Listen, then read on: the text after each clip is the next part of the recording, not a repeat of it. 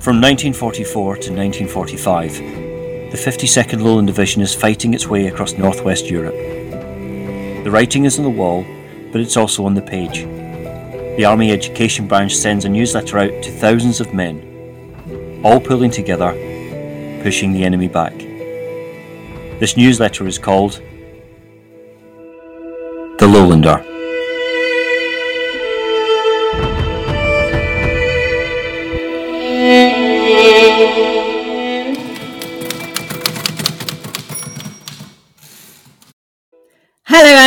Hello, Merryn. Hello, hello. And once more under the breach, as this week we are going to look at editions of The Lowlander that were sent out between the 15th and 21st of January 1945.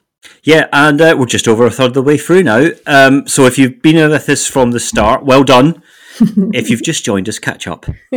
Um, we're looking at what men of the 52nd Lowland Division would have been reading, and we're digging into the articles that catch your eye. So we'll put bits and pieces of today's article, as all of our articles, up on Twitter so that our one listener out there in what listener land can have a little look too. Um, but before we go on, maybe you should tell us what's happening this week, Merryn.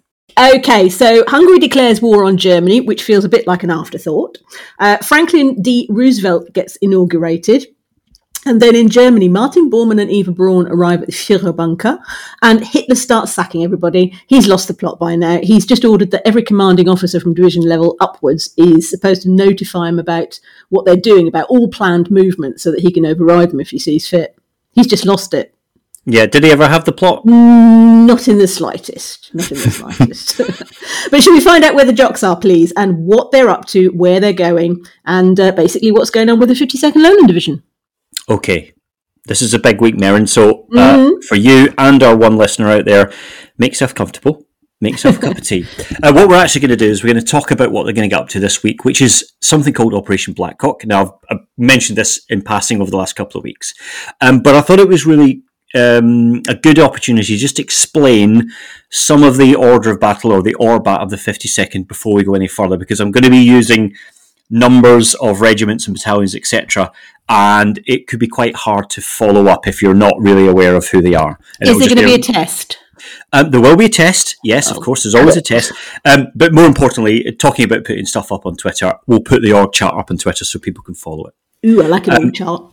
What I won't do is I won't break down the entire division into its component parts as much as I'd like to do that. Um, but I will just give a little bit of an overview of, of, of what it looks like. What we're going to focus on is the teeth arms, so the people that are actually doing the fighting in the division. So no offence to the 35th Mobile Laundry and Bath Unit, you're a very important part of the division, but we're not going to be covering you today. what we're going to focus on is, is the three fighting brigades. So by uh, by 1944, 1945, the British Infantry Division more or less always had three infantry brigades, um, and those brigades each of those brigades had three infantry battalions. Now, battalions are the kind of the base unit for all a division, and, and it, the number of men in there are, are, normally between about 600 and 800 men, depending on where it is and how late it is in the war. But but um, the brigades themselves, there's three brigades in the 52nd Lowland Division. There's 155 Brigade, 156 Brigade, and 157 Brigade. Are you with me so far, Mary? I'm with you so far. I've got questions already, but keep okay, going. Okay, okay, um, now, the confusing thing is, in the end of February, March 1945, the component parts of those brigades change, but we're not going to do that yet. We're going to focus on what they are in the second, third week in January. So okay. I'll, I'll, very quickly run through it. And some of these battalions you'll have heard of me mention already. So in 155 Brigade, that's the senior infantry brigade of the, of the division. We have the 79th Battalion Royal Scots, 4th Battalion, the King's Own Scottish Borderers, and the 5th Battalion, the King's Own Scottish Borderers. Got it. 156 Brigade mm-hmm. is 4th, 5th Battalion Royal Scots Fusiliers, and we're going to talk more about them in a minute. Six Cameronians and seven Cameronians. Got and it. then in the last or the final infantry brigade, 157 Infantry Brigade, we have 5th Battalion HLI, 6th Battalion HLI, and our old friends, 1st Battalion, the Glasgow Highlanders, uh, who are also technically part of the HLI. HLI is Highland Light Infantry, isn't it? That's correct. Yeah, yeah. Okay. And they- Yeah, yeah. so, incidentally, one five seven Brigade is a Glasgow brigade. All of those uh, battalions are from the city of Glasgow. So, And the, the other two, 155 and 156, are they regional as well to some Yeah, extent? definitely. So 155 is Lowland and Borders Brigade. So they all come from basically Edinburgh and then all the border regions. So the 4th Battalion of KOSB is from the east of the borders, or the east side of the borders, and 5 KOSB is the west side of the borders. So Dumfries and Galloway. Okay. Uh, and 79th Royal Scots, the senior infantry battalion in the division. Um, and in fact, the Royal Scots were the senior infantry battalion of the British Army. They are almost exclusively from Edinburgh. Got it. Um, 156 Brigade, 4th 5th Battalion Royal Scots Fusiliers, they're from Ayrshire or around the Ayrshire area. And the Cameronians are a Lanarkshire um, battalion, although they do recruit from other parts of Scotland as well. And as I mentioned, 157 is HLI. Now, I won't go into all the units in the division, but there's one, a couple of little anomalies, or there's one major anomaly. Um, like most infantry divisions at this stage, they have um, three field regiments of artillery, so that's 25 pounder artillery guns, uh, an anti tank regiment, so an anti tank battalion basically, but also crucially at this point of the war, they have an extra infantry uh, artillery regiment, which is the 1st Mountain Regiment. And this is unique to the 52nd Lowland Division in Northwest Europe because that is a mountain uh, transportable artillery regiment. So they have smaller guns, they have 3.7 inch mountain howitzers, which can be broken down into the component parts and actually carried by the men themselves or mules or whatever vehicles, and they were still being used in Northwest Europe all the way up until March. So that's just one anomaly with the 52nd Lowland Division compared to other infantry divisions in Northwest Europe. And it has your usual components of Royal Engineers, uh, REME, field ambulances, um, and and the various other different units. within the division. Reconnaissance. Yeah, we've got 52nd Reconnaissance Regiment, um, and they're a major part, although they, they, they're kind of, I mean, maybe we could do a bit more in the Reconnaissance Regiment one day. Yes, we could. They're actually out there on their own, doing their own thing most of the time in their vehicles. And in fact, they came over before the rest of the division, and they actually fought during Market Garden as part of 30 Corps. Indeed. Now, quick question. Quick question. Take a breath. So, so my only question is this: We've spoken about the Manchester's several Hmm. times. Do they, in your mind's eye, sit under the heading of in in that top sort of top echelon of of, of, of each brigade, or do they sit in the periphery? So they have a regiment or a battalion within the division. It's seven seven Manchesters, and what they do is each of their companies within that machine gun regiment, the Manchesters, will support directly support one of the infantry brigades. So you will have a machine gun detachment from that regiment in your brigade for whatever tasks you have. Sometimes they pull it and they, have the whole regiment together for a particular operation. Sometimes they're broken down a little bit smaller, but generally speaking, you'll have a, a part of the 7th Manchesters directly supporting um, one of the brigades. Same as the re- engineers and same as the artillery. They will directly support a brigade pretty much for the duration of the war unless there's a special task. Okay. Okay, everybody take a sip of water, stretch your legs. I 'Cause tell you think- what, the 79th Armoured Division looks easy compared to this lot. yeah. Oh God, Yeah, that's another thing. Well, I tell you what we'll do.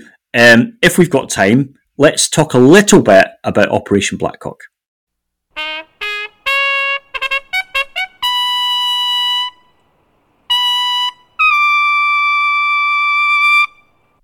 Okay, Operation Blackcock. So Operation Blackcock is the operation for 12 Corps, which is the corps that the 52nd is fighting under, along with the 7th Armoured Division and the 43rd Wessex Division, with the 8th Armoured Brigade supporting. Now, their task is to clear something called the Roer Triangle. Now, we talked about that a few weeks ago, but just to remind you, it's a triangle of German territory that juts into the Allied line. Roermond is the top of the triangle, Sittard is the bottom left of the triangle, and the city of Geilenkirchen is the bottom right of that triangle. So With the op- so far. yeah, With so Operation far. Blackcock. The job of that over the next two weeks is to clear that triangle. What we're going to do is we're not going to go into the full detail now, but as we go through the next couple of weeks, we'll report on it and it will make more sense. But essentially, the operation starts on the 16th of January, so this week, Mm-hmm. with the 7th Armoured Division. And then on the 18th of January, then the 52nd Lowland Division gets involved. Um, and then the 43rd Wessex. And really, it's effectively over by the 25th of um, January after the capture of Heinsberg, but there's a little bit of clearing up to do for the for a few days afterwards. So it's quite intense. I think the crucial thing to remember at this stage is this is the first big conventional combined arms assault that the 52nd Lowland is being involved in. Because if you remember, um, back to Walcheren, where we've mentioned it, that was a slightly different, slightly unique amphibious operation, no heavy armour, against a, a slightly different type of German defence. This is conventional um, combined arms operations in Northwest Europe, and crucially, it's in the depths of winter, and some of the temperatures over the next week or so are going to get down to nearly minus 10, not including wind chill. All right. Well, I'm, I'm with you so far, Simpkins. Let's crack on. I think we probably should now, don't I think we should. All right. 15th of January 1945. Splendid Russian progress. In the third day of their great new offensive, Russian troops have continued to pour through the gap torn in the German defences. Their salient has been deepened on an average by 10 to 12 miles, and over 200 places have been added to it. This latest advance has carried Konev's men across the main railway from Kielce to Krakow and to the western bank of the Nida, 40 miles south and southwest of Kielce. Far to the south, the original arm of what is now a gigantic pincer movement, although one admittedly divided by the Slovak mountains, has had an important success in capturing Lučenec, the Czech-Slovak frontier town. Further south, still two railway stations, 200 blocks of buildings, and 2,500 prisoners fell yesterday to the Russians in Budapest. And for the second day, there is no mention of the German tank columns which were to have relieved the garrison by the 3rd of January, or in accordance with a later amendment, the 10th of January. Once again, I am completely inept and have probably pronounced all of those town names wrong. And and this is why every week I'm going to pick something from the Eastern Front. That's not No, fair. I mean, the, the, uh, names of towns aside, although Krakow, I think most people recognise, the, the numbers in there are staggering and the amount of miles and locations and uh, just the sheer volume of stuff Yeah. that the Russians are going. It sort of. Uh, um, it just to, just to gives you an It's idea of just the, the scale, which is I mean, I mean, you think of the scale of the 21st Army Group, which is the British, it's huge, Yep. but this just absolutely dwarfs it. Yeah. But hold that thought, Marion, because later on in this episode, we're going to break some of that down into a little bit of detail in another article. Ooh. 15th of January 1945, nearing Mandalay. The first stage of our reoccupation of Burma appears to be approaching its climax as our troops close in on Mandalay. Two columns are hastening the Jap withdrawal. The more easterly has advanced from Shwebo to within 30 miles of Mandalay. The other, after a 15 mile thrust down the Chindwin, is only 45 miles from its confluence with the Irrawaddy south of the capital. Mandalay endured its heaviest raid yet on Saturday afternoon when liberators dropped 400 tons in 10 minutes. Gosh. So, just to bring you up to speed, after the major uh, attritional battles at um, Imphal and Kohima, Slim, or Field Marshal Slim, in charge of the 14th Army, basically turns his army and starts heading into Burma. And they don't stop really all the way through until they get to Rangoon later on in 1945. And one of the major targets was um, Mandalay, which is a, a major sort of provincial town. And they don't capture that till the 30th of March, but already at this stage, the, the, the British Army and the Indian Army, crucially, are, are advancing. And in fact, on the 14th of January, um, the first elements of the 19th Indian Division slip across the Irrawaddy, so they're already nearing it. Uh, it doesn't mention it in the report 'cause the report's on the on the 15th of January, uh, and really it's only a matter of time before that city is taken. Marvellous. Now, I know very little about the Far East, as you well know, but I do know that on the next page, 16th of January 1945, we've got a roundup of the rest of the world. So, shall we go through that step by step? Yeah, why not? Okay. Number one. Some German prisoners, badly wounded, left Liverpool yesterday on the Arundel Castle on their way home via Lisbon, where another exchange of wounded prisoners is to take place. I'm assuming they didn't float the actual Arundel Castle, no, it's oh, a big ship. bouncy castle. It's a ship. Number two, Norwegian paratroops from England have severed the only railway running north from Trondheim by blowing a large bridge. Number three, the snow last week in Britain was the heaviest since the winter of 1940, which is actually quite ironic, bearing in mind that our mountain division is now in Western Europe. Yep. Number four, the first Paris boat train since 1940 left London yesterday. It carried about 100 people, mostly with business with the French government. And five, 21 members of a club in Leicester had a row with the brewers two years ago and decided to make their own beer. Last year's profit was £51,000. Okay, well, you know we're going to have to now Google what fifty-one thousand pounds was back. Sounds like a lot of money. Remember, right, heck of a right, lot of money. Very early doors in the in the Lowlander, we talked about a loan for seven thousand pounds. Yeah, a lot of bloody money. Um, the, the one that jumps out is the Norwegian paratroopers. I know you mentioned something uh, about it in the intro for last week's episode, episode yep. nine. Um, it says England now. I wonder.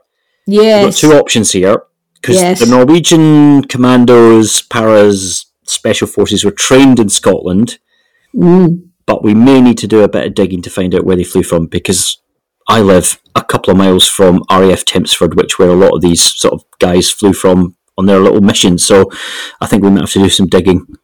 Indeed.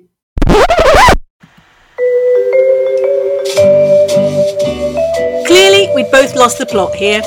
Not only did we mention this last week, but what with Operation Blackcock on our minds, we should definitely have remembered this was Operation Woodlark, an operation carried out by members of the Norwegian Independent Company Number One. Also known as the Jørstadelva Bridge Sabotage, their mission was to blow up a railway bridge at Snåsa. Sadly, six hours after the bridge was destroyed, a military troop train was due along the same piece of track. It derailed, crashed into the river below, and killed around 80 people. On a very marginally lighter note, this small footnote does remind us the very first independent company, going out to Norway in May 1940 as part of the BEF and comprising 21 officers and 268 other ranks as part of Scissors Force, was indeed put together with men of the 52nd Lowland Division.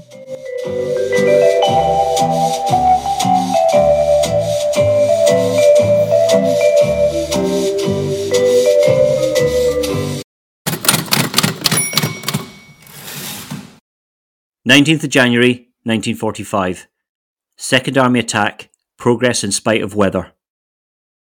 It would be hard to imagine worse weather than that in which our troops are fighting north of Sittard.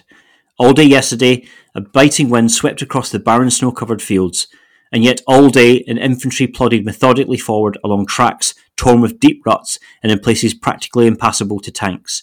As they went, they were cheered by the sight of German villages ahead blazing under fire of artillery. Official reports say the assault, which followed on the previous day's capture of Echt and Susteren, is developing well, if slowly. Now, have you got any idea what we're talking about, Mary? Oh yes, I have a I have a huge idea about what we're talking about because I've walked across that field. Yeah, I think we we both have a few times, yeah. haven't we? Yeah. Um, I should say so. This is reporting on the attack from the 18th of January. The, obviously, the report is from the 19th of January. And this is the opening moves of the 52nd Lowland Division as part of Operation Blackcock. And actually, specifically, what they're talking about in that sense is the assault on the villages of Lind and Stein, which are just north of Sittard. And that's where the lead battalion of the lead brigade of the 52nd started the battle. And that was the 4th, 5th Battalion Royal Scots Fusiliers. It's and also it's also there's a little map on this page we should explain. We're, oh yes, uh, we're looking at the front page of uh, with the front side of the Lowlander for this day, and the top right hand side there is a very small um, ink map which shows the River Maas top to bottom, obviously, and the villages and towns of Roermond, Echt, Susteren, Havert, Hongen, Tudden, Sittard, Geilenkirchen, and Heinsberg. And the the um, the indicative arrow points exactly, precisely, with or without coordinates, on Lind and Stein. It's funny that, isn't it? It's almost like funny the people that. in the lowland are were just a mile or two away from where that was happening. Yeah, that's really quite scary. That's really quite scary because if, if suddenly the what you're being handed in the trench is something that's um, trying to report, well, not in the trench, but you know what I mean, but is is reporting on what's going on around you. That that really does sort of pull things together. Yeah, but it's a great little map, and of course, uh, we're going to talk about this guy later on in the year. But right at the tip of that arrow mm. uh, was where the first and only uh, award of the Victoria Cross to a member of the 52nd in the Second World War happened. Um, well, I'm of course talking about Fusilier Dennis Donnini, but we'll talk about that another time.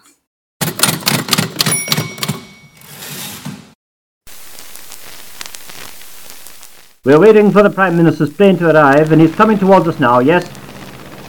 Yes, the plane's coming. and the crowd is cheering. The hats are off as the Prime Minister prepares to descend the gangplank from the flying machine which has brought him here today from Germany. This morning, I have met with the other leaders at the meeting, where we agreed on the proposals put forward by all the parties, and in my hand I have a piece of paper which they have all signed. There will be a battlefield tour to Germany and the Netherlands in October 2024. The tour will follow in the footsteps of the 52nd Lowland Division and Peter White's Jocks through Germany and the Netherlands. In this piece of paper, we have agreed that other details can be found at walkingwiththejocks.co.uk. We should rejoice at this agreement.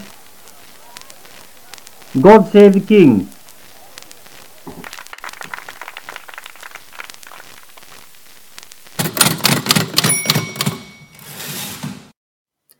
19th of January 1945.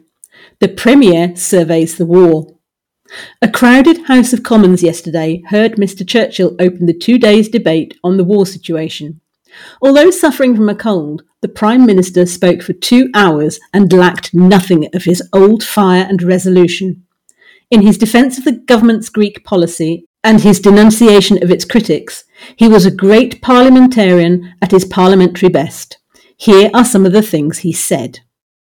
I'm not going to read all of these out, okay, because we, have actually got a whole There's a page. lot. There's a lot of them. But I'm, I'm going to read a couple and I'm going to go, go into Hansard for a second, all right? Well, well, it's interesting he mentions Greece before you go on. There's actually lots and lots of stuff in the Lowlander about Greece, but it's one of those things that if you start to run with the Greece topic, you have to keep going for it, and it's Oh my- very complicated. Oh my So- goodness me! Yeah, it's it's worse than Royal Scots Royal Scots Fusiliers, right? Our war effort. We have now raised the equivalent of 100 divisions, of which 67 are in contact with the enemy in Europe or the Far East. Our losses in France balance those of the USA. In Burma, the 14th Army is reaping its reward, which is even greater than expected. Unconditional surrender. If Germany and Japan surrender now, they will suffer nothing compared with what they will suffer if they wait until 1945. Mm, interesting debate, 1945 versus 1944. And then he says, finally, let us be of good cheer, for victory may be distant, but it is certain. If you go into Hansard to look at this, it is absolutely, if you are a Churchillian of any kind, it is absolutely wonderful. It is him at his peak. Before we go on, Mm. for the one listener out there, and certainly not me, because I know what you're talking about, Mm. Just explain what Hansard is. Hansard is the documentary record of everything that's spoken in Parliament, pretty much more or less verbatim. Great. Okay, right. So Hansard records everything, and there there are just reams and reams and reams of this stuff. I'll give you an example. This is extemporary. This this is him on the hoof. He says. I turn from the pink and ochre panorama of Athens and the Piraeus, scintillating with delicious life and plumed by the classic glories and endless miseries and triumphs of its history. I mean, it's it's like It's it's, It's like a just- caricature of Churchill. it is absolutely wonderful. But the point the point that I was going to make was um, he he spends quite a bit of time during that speech talking about the way that US troops are perceived against British troops. Okay. He he says, however, the United States troops have done almost all the fighting and have suffered almost all the losses. They have suffered losses almost equal to those on both sides in the Battle of Gettysburg. Only one British Army Corps has been engaged in this action. I mean, he's talking about, I think he's talking about the Ardennes. Yeah. The Americans have engaged 30 or 40 men for every one we have engaged, and they have lost 60 to 80 men for every one of ours. And this is a point I wish to make. Care must be taken in telling our proud tale, not to claim for the British Army an undue share of what is undoubtedly the greatest American battle of the war, and will, I believe, be regarded as an ever famous American victory. Well, you've got to keep the people that are supplying you with food, ammunition, weapons, ships, tanks on side, haven't you? Very definitely. But actually, I think you know he's obviously uh, uh, he he obviously is uh, Hmm. he's long sort of been a, a sort of supporter and a fan of America, friends with Roosevelt and all the rest of it, and it's quite right that he recognises the American struggle in the Ardennes. Yeah, Walcheren gets a mention as well. They don't mention Oh, this does in the low. Yeah, don't- they don't mention this in the Lowlander. A chap called Redvers Prior. He was a naval man. Uh, he took in the Dieppe raid as a as a beach master on one of the landing beaches in forty two. So he he goes on to to interject at one point, and he says. Um, the RAF breached the dikes, causing the whole centre of the island to be flooded. A small, narrow perimeter was left along which these formidable defences were sited. Our army, said Redvers Prior, our army in their assault had to attack along this very narrow front against these terrible defences. Within a week, all the resistance in the island had ceased. An amazing feat of arms. The army had achieved the impossible. I thought that was good. It's quite unlike the uh, the Lowlander not to pick up on any mention of anything. I know. I know. I, I think we should mention, of course, in the pantheon of terrible um, caricature sketches of people, Yes. uh, we're going to add Winston Churchill because they've done another one. Whoever the artist was that did Stalin, um, Lloyd George, and uh, Monty, we're now adding uh, Winston Churchill to that, and we'll post that on Twitter as the awful picture, but also scarily accurate. He's barely recognisable as Churchill. It looks like some some wax bust Well, it- melted. He's got gels, a bald head, and a cigar, and that's pretty much all you need.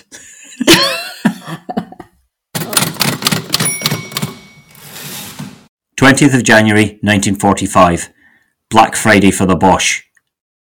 From the Baltic to the foothills of the Carpathians, 400 miles of the Eastern Front are now aflame.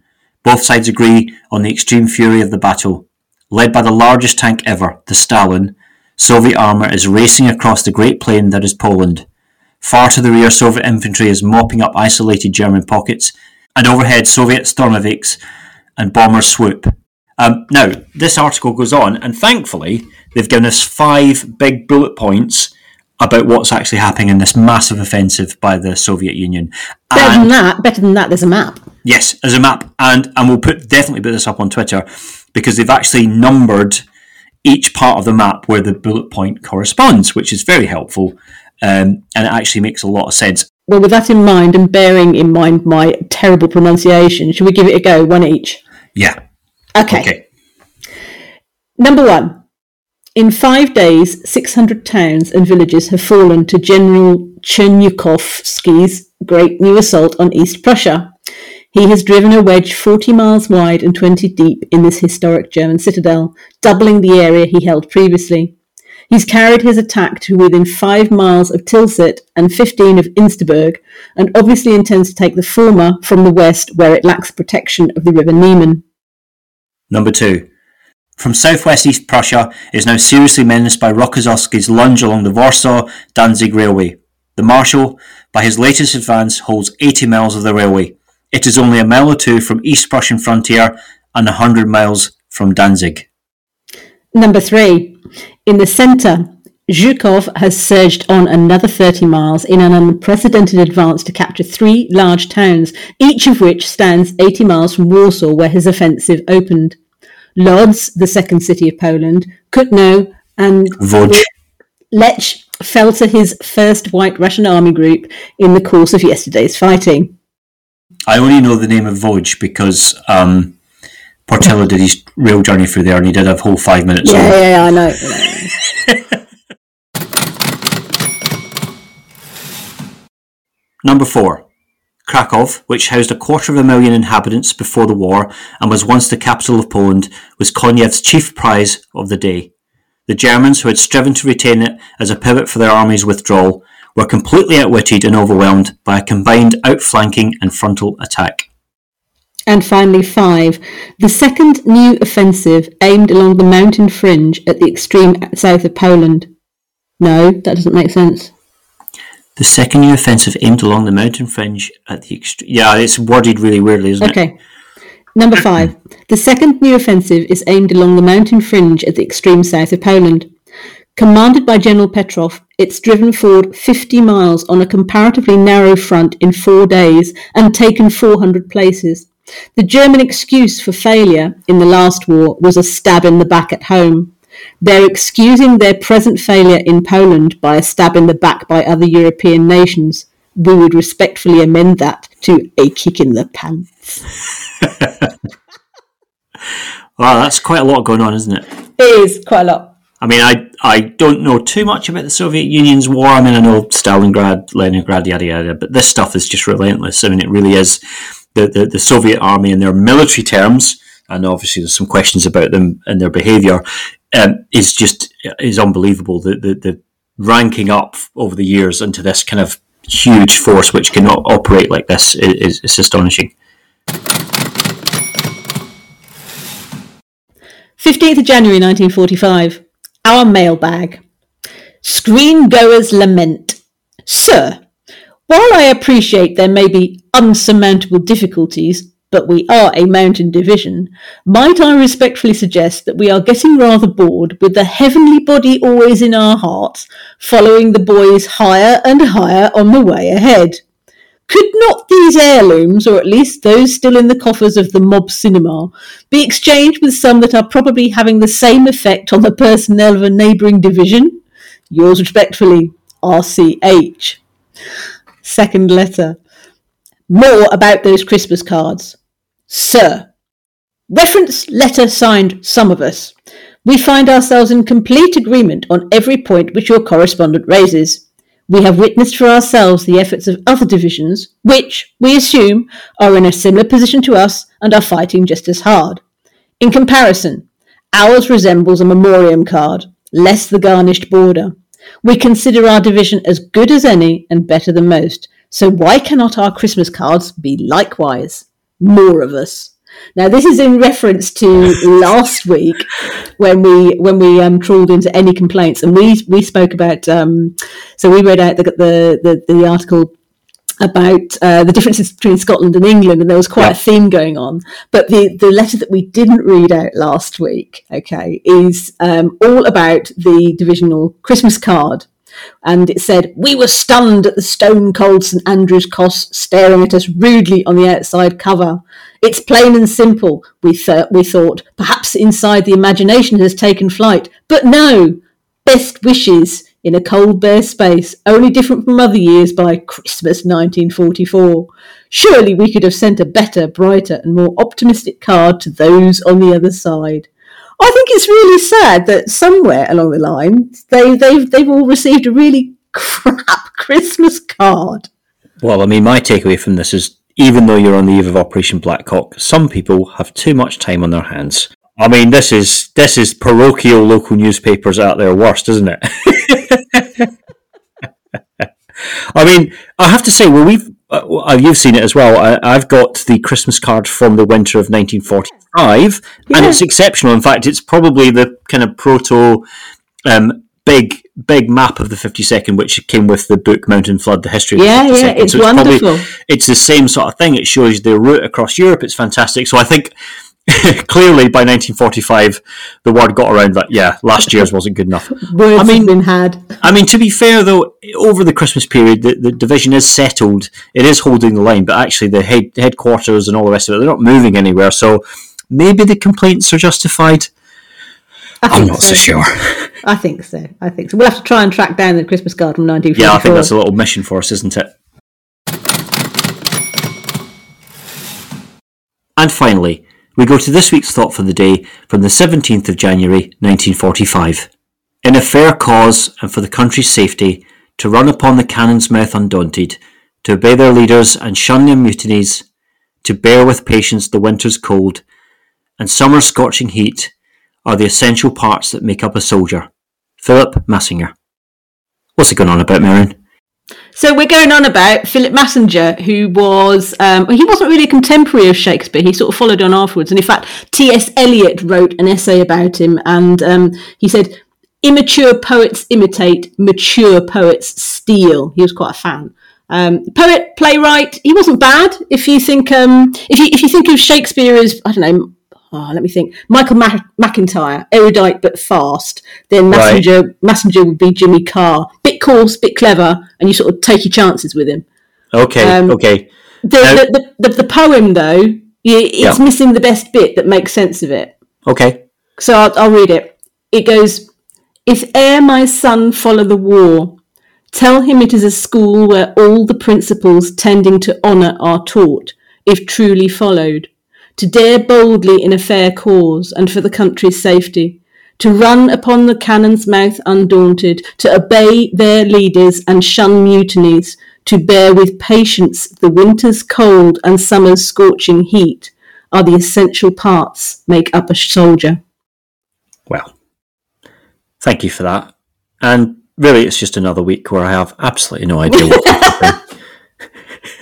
one day, one day, I'm going to read one of these out and I'm going to get it straight away. You're lucky you didn't get Demosthenes this week. I could have given you that one. I can't even say it. on that note, on that note, shall we call it a day for this week at least? I think we should do. Uh, uh, yeah, it was a bumper packed edition. I think we probably all need a rest. Indeed. All right. I'll see you next time. Yeah, bye bye. Thank you for listening to this episode of The Lowlander. The Lowlander was written, produced, and presented by Andy Aitchison and Merryn Walters. This was a hellish good production.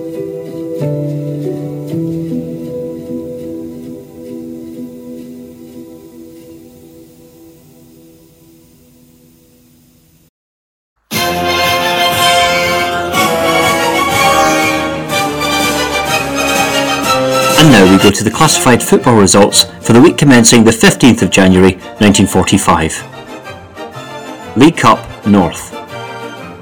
Accrington nil, Burnley 4. Aston Villa 3, Birmingham 1. Blackburn 7, Blackpool 4. Bradford City nil, Barnsley 1. Bristol City 10, Aberaman nil. Cardiff 4, Bath 2. Chesterfield 1, Leicester 0. Darlington 3, Hartlepool 2. Derby 7, Notts County 0. Grimsby 1, Doncaster 2. Huddersfield 2, Bury 1. Lincoln 0, Sheffield United 0. Newcastle 2, Gateshead 4. Rochdale 1, Preston North End 1. Sheffield Wednesday 1, Rotherham 4. Stockport 0, Everton 3. Sunderland 4, Middlesbrough 3. Swansea 4, Lovells 1. Walsall 6, Coventry 5. Wolverhampton Wanderers 6, Chester 1. Wrexham 5, Port Vale 0. York City nil, Leeds 5. English League South. Brentford 3, Charlton 1. Brighton 3, Arsenal nil. Chelsea 1, Portsmouth 1. Millwall 3, Queen's Park Rangers 3. Reading nil, Luton 3. Southampton 3, Fulham nil. Tottenham Hotspur 3, Crystal Palace 1. Watford nil, Clapton Orient 3. West Ham United 8, Aldershot 1. Scottish League South. Clyde 2, Albion 3. Hibs 2, Celtic 4. Queen's Park 2, Morton 1. Rangers 2, Hamilton Academicals 0. Fixture played at Coventry, FA 11 4, RAF 6. All other matches other than those mentioned have been postponed due to inclement weather.